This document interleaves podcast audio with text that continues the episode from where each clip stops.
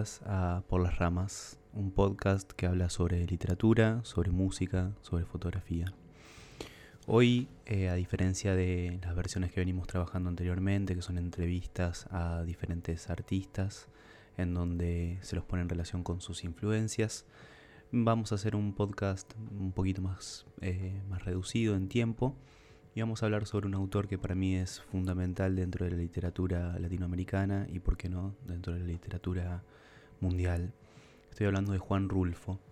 Para muchas personas, Juan Rulfo quizás funciona o su nombre nos hace referencia simplemente a un escritor pero lo que mucha gente desconoce es de que Rulfo también fue un fotógrafo eh, excelente. Yo lo trabajo en un seminario de fotografía y literatura latinoamericana que doy, en donde pongo en comparación y hago una, un análisis, una lectura acerca de sus obras, particularmente sus cuentos. Eh, estoy hablando de El Llano en Llamas, aunque hay una serie de menciones a eh, su novela Pedro Páramo y al mismo tiempo con lo que fue su, labor como fotógrafo, cuáles fueron sus perfiles estéticos, sus búsquedas, eh, de qué manera trató de narrar historias o cuáles fueron los centros de interés, manera tal que, bueno, me parece interesante que hoy podemos charlar un poco acerca de, de Rulfo, en tanto escritor y fotógrafo.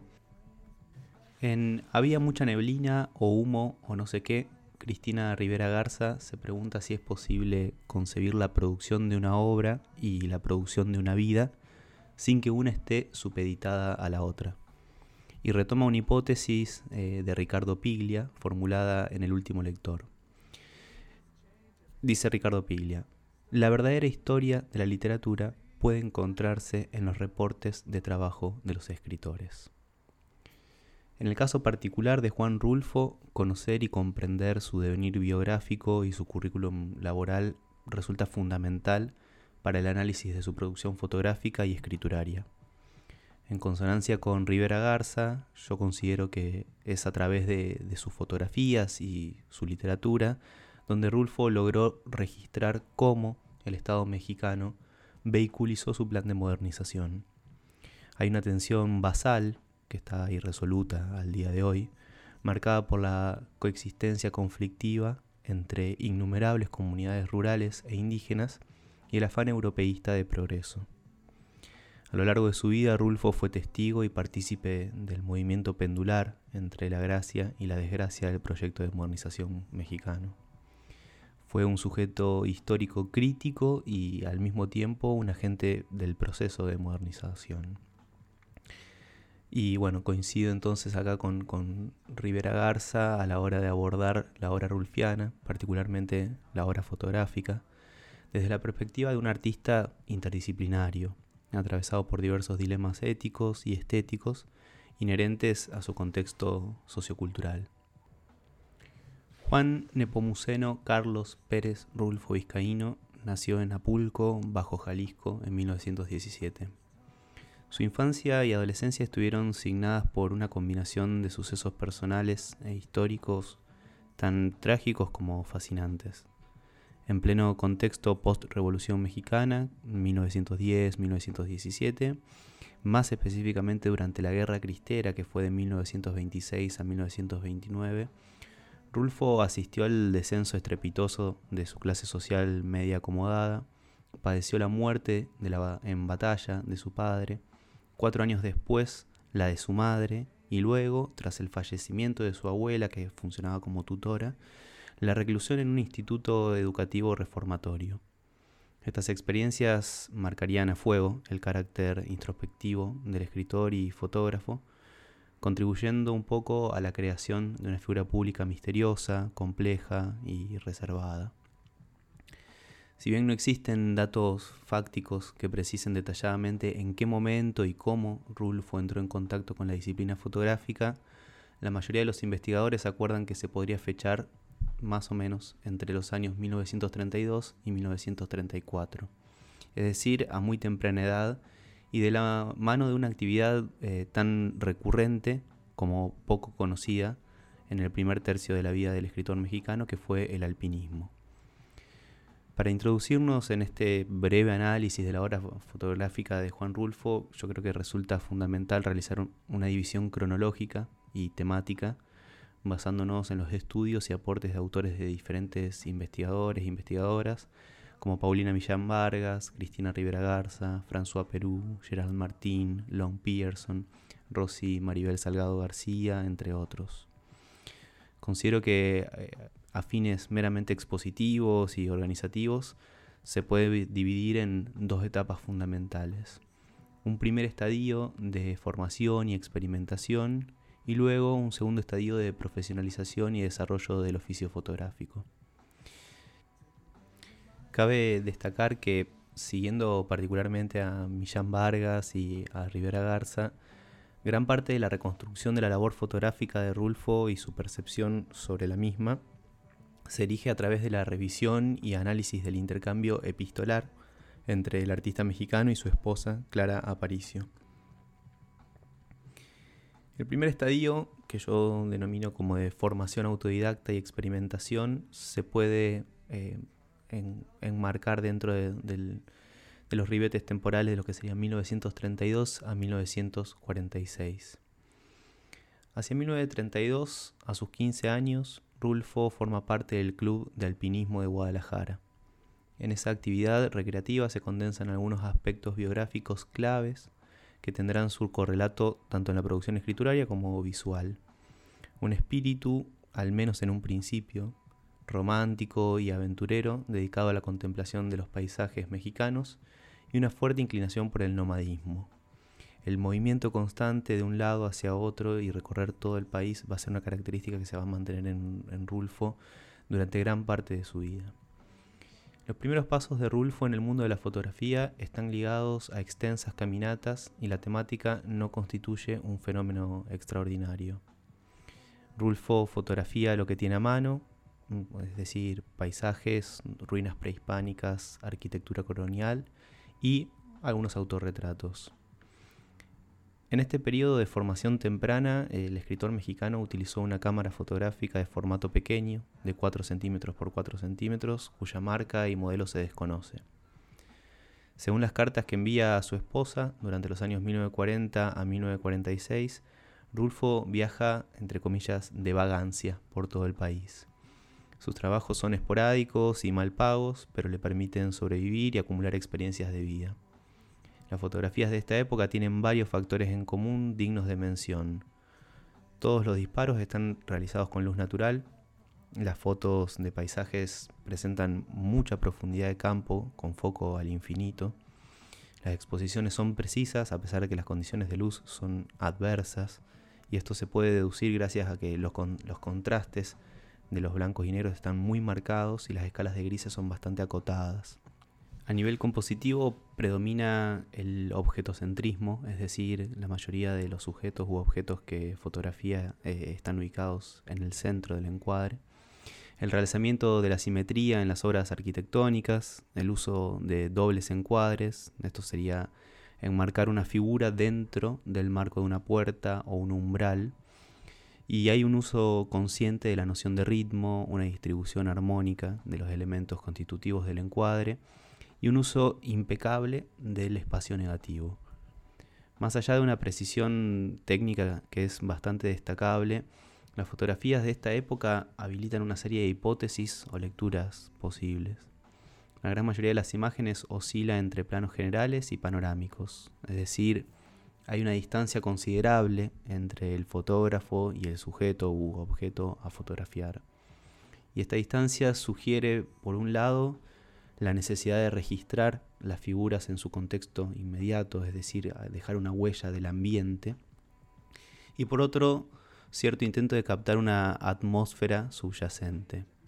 Hay también una presencia importante de elementos telúricos, eh, regionalistas quizás para esa época, propios de las zonas, como son las plantaciones de manguey, que es esta planta con la cual se pueden hacer eh, mezcal o el tequila, eh, las hileras de cactus, chinampas, barrancos y pedregales. Hay algo muy propio, digamos, de las zonas que están plasmadas en las imágenes eh, de Rulfo. En el caso de las imágenes con temática edilicia, Las fotografías suscitan un propósito o un proyecto ulterior, es decir, se puede pensar que Rulfo estaba tomando estas imágenes pensando en que serían publicadas o al menos tratando de buscar algún tipo de beta comercial. Rulfo poseía un conocimiento significativo de las construcciones y su historia, pero sus fotos no son neutrales, sino que son expresivas. Hay una atracción por las continuidades y los efectos del tiempo y el deterioro. Las iglesias derrumbadas, los arcos bizantinos carcomidos por el óxido, las construcciones coloniales en medio de páramos desérticos, la erosión ocasionada por el sol y el viento y la presencia escasa o nula de figuras humanas, erráticas, contribuyen a la formulación de un carácter fantasmático en las imágenes. La naturaleza y las ruinas parecen ser una voz que viene de lejos, al igual que en su literatura, un, eco o una presencia retardada de algo que ya no está. En estas fotografías Rulfo congela estáticamente el paso indeterminado y brutal del tiempo. Al igual que los personajes de su obra literaria, todo parece estar desdibujado, como cubierto por un, un manto de polvo y sequía que se pierde en el horizonte. Por último, en relación a este estadio temprano, es necesario mencionar un detalle no menor. Las fotografías a personas son escasas y presentan una constante. Todos los sujetos están de espaldas a la cámara. No hay un contacto directo con la mirada del fotógrafo. Y muchos de estos sujetos parecen no estar conscientes siquiera de que están siendo retratados. Antes de interiorizarnos en el segundo estadio de la obra fotográfica rulfiana, es necesario realizar una serie de aclaraciones. Por un lado, traer a colación la importancia del desarrollo tecnológico en el mundo de la fotografía si bien he sabido cómo la revolución industrial y sus consecuencias forjaron la figura del escritor de oficio, primero con las entregas folletinescas y luego con la, emergencia del escritor periodista, la incipiente disciplina fotográfica estuvo y está intrínsecamente ligada y condicionada por la evolución tecnológica de los dispositivos que la habilitan. Es decir, la calidad y el avance de las cámaras, los lentes, las ampliadoras, los formatos de revelado, el uso del papel de aluro de plata, etc., condiciona también eh, de manera técnica el tipo de producción de imágenes que se, que se da como resultado. ¿no? El caso de Rulfo no es una excepción. Eh, en octubre de 1949 hay un punto de quiebre en su producción. Rulfo compra la cámara que tendrá a su lado hasta el día de su muerte en 1986 una Rolleiflex Automat de 6 centímetros por 6 centímetros. Es una cámara de formato medio, justamente. Y este dispositivo le permitirá un salto de calidad, tanto técnica como temática. Rulfo se profesionaliza como fotógrafo. Publica en varios y diversos medios de la época, como Revista América, Revista Mapa, y hasta tiene una exposición propia, que es pequeña pero modesta, en Guadalajara. A su vez, otra cuestión muy importante a señalar es eh, la infertilidad de caer en análisis estrictamente comparativos entre la disciplina fotográfica y la escrituraria del artista mexicano. Sin lugar a dudas hay una serie de puntos en común, pero se tratan de caminos paralelos. Rulfo no fue primero escritor y luego fotógrafo o viceversa, sino que cultivó ambos lenguajes, nutriéndose uno al otro, en simultáneo, pero guardando distancias temáticas, éticas y estéticas. Si bien la producción fotográfica rulfiana es vasta, según la Fundación Juan Rulfo, hay cerca de unos 7.000 negativos en el archivo, es importante aclarar una cuestión contradictoria solo en apariencia. Al menos hasta la década de 1960, la fotografía para Rulfo constituye tanto una posible salida laboral por su calidad de documento o registro empírico, como un medio de expresión creativa. En esa última faceta, al igual que en su perspectiva literaria, no hay un afán meramente mimético, sino una interpretación, una recreación de la realidad. Por decirlo de alguna manera, tanto en la literatura como en la fotografía rulfiana hay un retrabajo o una vuelta de rosca con respecto al tema del verosímil.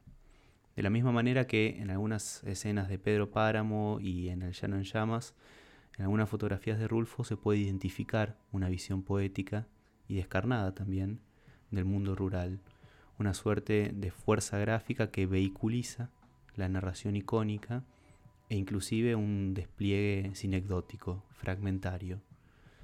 Pero no se trata específicamente de un correlato visual de su obra literaria, tal como hay algunos autores que lo han, han tratado de indicarlo. Quizás el factor en común más importante entre la disciplina fotográfica y la literaria de Rulfo sea una impronta de observación antropológica y lúdica que nacen de las experiencias y recorridos biográficos y laborales, como puede ser su oficio de viajante y vendedor de cubiertas para la Goodrich Euskadi Company en 1947, las asignaciones de trabajo en la Comisión de Papaloapan en 1955, o inclusive su ingreso al Instituto Nacional Indigenista en 1962, pero se manifiestan en formatos y lenguajes diferentes. Así que doy paso a lo que sería el segundo estadio, que es la profesionalización y desarrollo del oficio fotográfico, más o menos entre 1947 y 1986.